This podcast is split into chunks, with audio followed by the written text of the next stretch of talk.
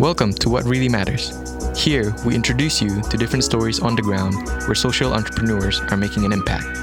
From delivering renewable energy to creating locally driven job opportunities, we explore innovative enterprises off the beaten track, showing that there is no one size to tackling today's most pressing issues.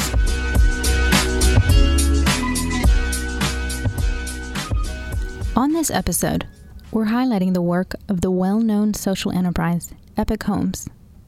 In less than a decade, its group CEO, Johnson Ooi, has received national and global acclaim, including being named to Forbes 30 Under 30. As you'll hear, he describes how he grew a volunteer side project into a business that now employs several people. We'll talk about how he balances the social mission with the business mission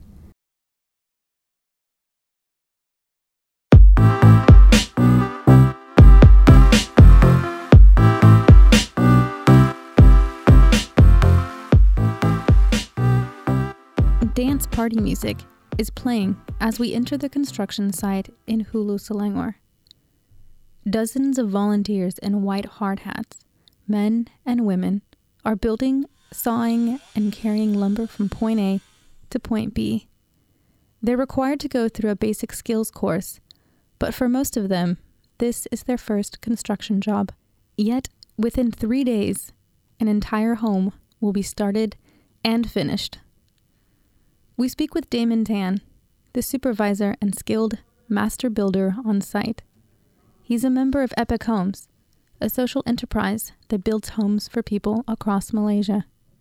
Damon is tasked with making sure everyone stays safe and, as he adds, has fun.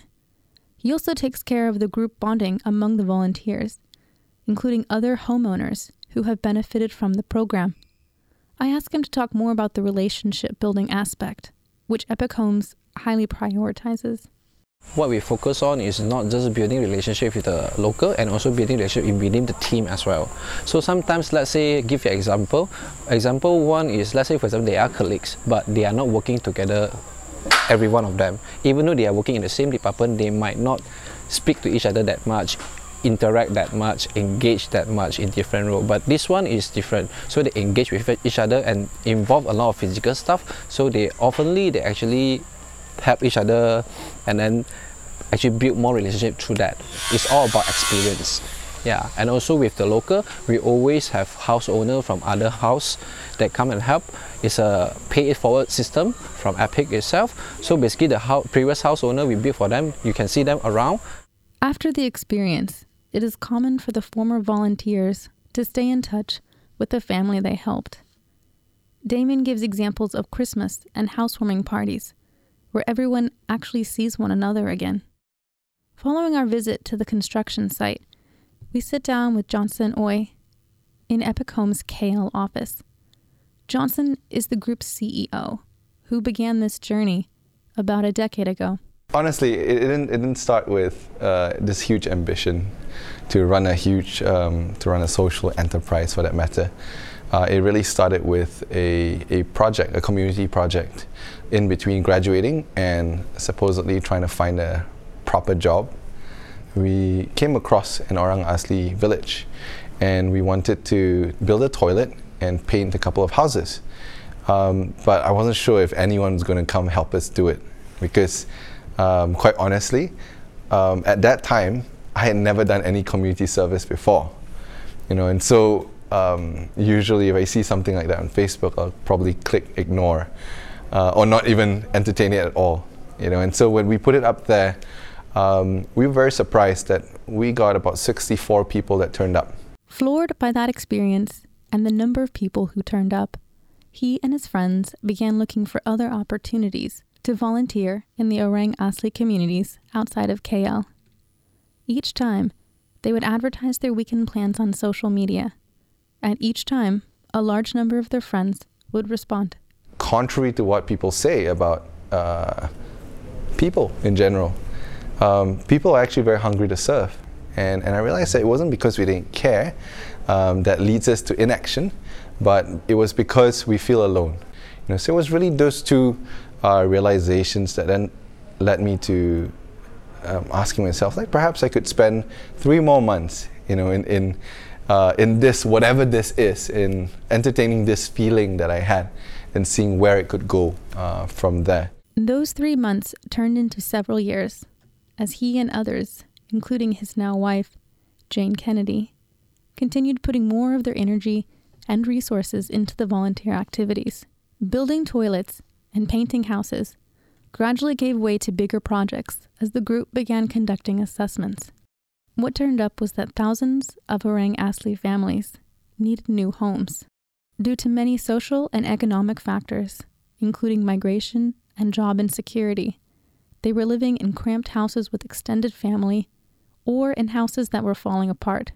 Johnson also quickly realized that in order to be more effective in providing quality, needed services, he also needed to develop closer relationships with the people he wanted to serve. And so that's where it, we had a, kind of had a paradigm shift where it wasn't just about building the house, but how do we also get to know the people at the same time? How do we build that trust and relationships with them? Um, and and so that that was what sparked the initial idea of Epic Homes. So they jumped headfirst, all the while trying to nail down a business plan. It included pitching the concept to companies to see if they would pay for the builds. Um, so we went out there and and and ask around and say, hey, you know, um, you want to send your company to come build a house with us? You can sponsor the house, but if you want to come build it yourself, you just have to pay us a little bit more, and then we'll do it for you. So they said, You crazy? You freaking con man. Not only do you want me to donate to your cause, you want me to take my people off the clock, which is already causing me a loss, and then pay you money uh, for it on top of that, where you are going to make some money of it. You know, don't waste my time. It was also a hard sell because of the product. Johnson says most people he approached measured impact as in how many people were helped, rather than prioritizing how well people were helped. You know, so when you spend, say, for example, at that time, uh, 50,000 ringgit on a house, and you say, then, then people ask you, how many people people are going to live in this house? And they realize that it's only five people, you know, like a normal family, or six, or eight. Then they say, you know, I'll spend the same amount of money for something else, you know, where I can I can report that it touches 400 people or 500 people. Luckily, a local developer considered the proposal and cleared his employees' schedules to do the build. They finished it in three days over a long weekend, an ambitious turnaround that considered busy people's work schedules. The feedback was overwhelmingly positive. Johnson said people told him it was the best team building experience of their lives. The positive feedback spread quickly. Companies began lining up, using funds from their HR and CSR budgets. The idea was not a social enterprise, but the idea was uh, we, we, didn't even know about the term.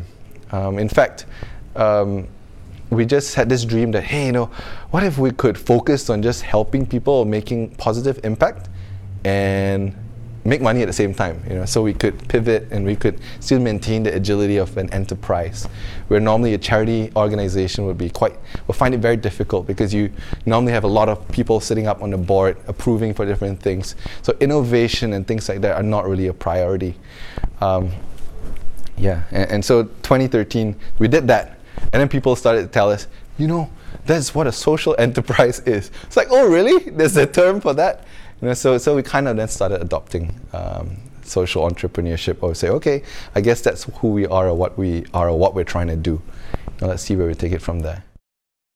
We ask Johnson how he balances pursuing both a social mission and a business mission.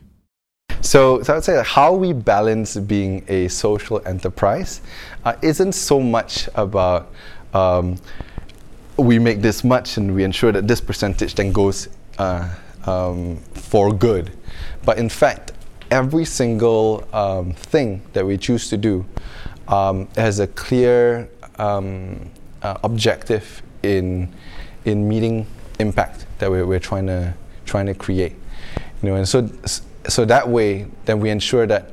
I mean, I, I really don't believe in, in, in balancing like, oh, okay, you know, I, I don't I don't believe it's like good versus evil, uh, sort of thing. But uh, how how can we set objectives that um, not just gives value to people so they, they want they would want to pay you, but at the same time it's meeting the um, the objectives of, of our organization as well. We're especially interested in finding out how Epic Homes fosters a relationship with the Orang Asli communities it serves, since no one on the founding team is from one of those communities. The relationship building process is looked at the same way, just like um, between us uh, as well, you know. And I, because I think a lot of times it's really about um, listening, going in, getting to know them as that person.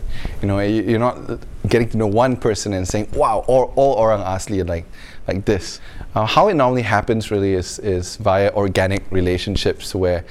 Uh, people with pre-existing connections with them. Um, they could be NGO workers, they could be government officers.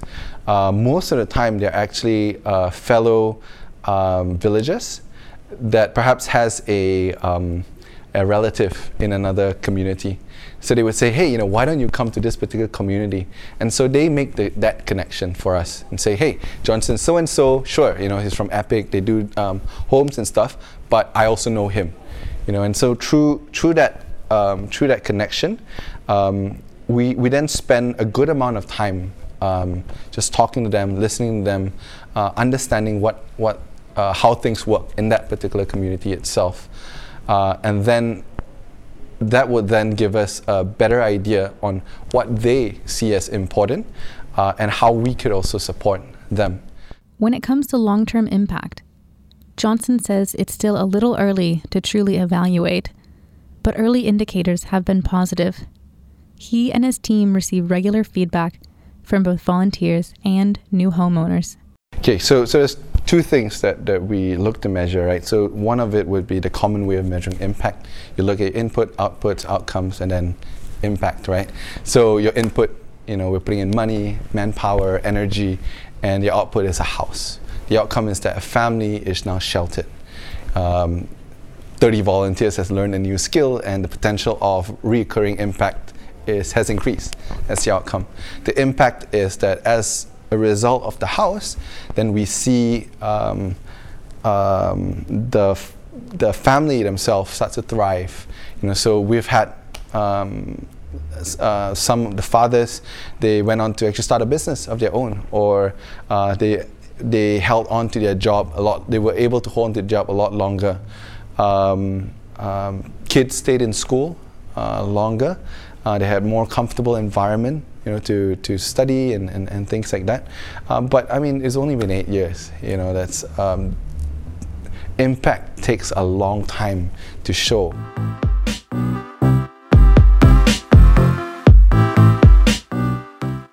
Back at the site, we speak with Amran bin Hakim. He's lived in this area for almost 20 years and is one of the volunteers building the house we mentioned earlier. Amran tells us the experience of working with the other volunteers has been a positive one. Seronok lah pasal diorang banyak bekerja sama. Hmm. walaupun diorang tolong dengan apa tu. They were very cooperative. They do it wholeheartedly and are happy at the same time. They can get along with me. They are all very nice. When we ask about his own house, he just keeps repeating that he's happy. He no longer feels like he's a burden on others. Our life changed a lot. We have a house now. Before this, we shared a ho- one house with two families, and now we have our own house now. It's easier. That was the social enterprise, Epic Homes, that we just featured. As you heard from its group CEO, Johnson Ooi, it's crucial for entrepreneurs to think outside the box when developing business plans. As he pointed out, funding can come from any number of sources.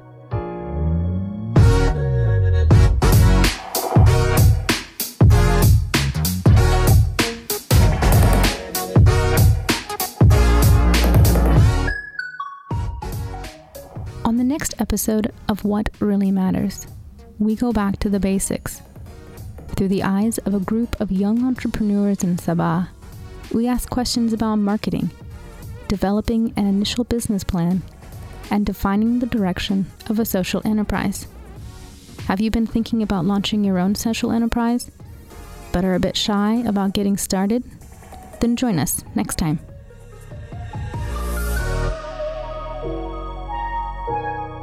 The What Really Matters podcast is a collaboration between EFM of Global Entrepreneurship Movement and Energy Action Partners.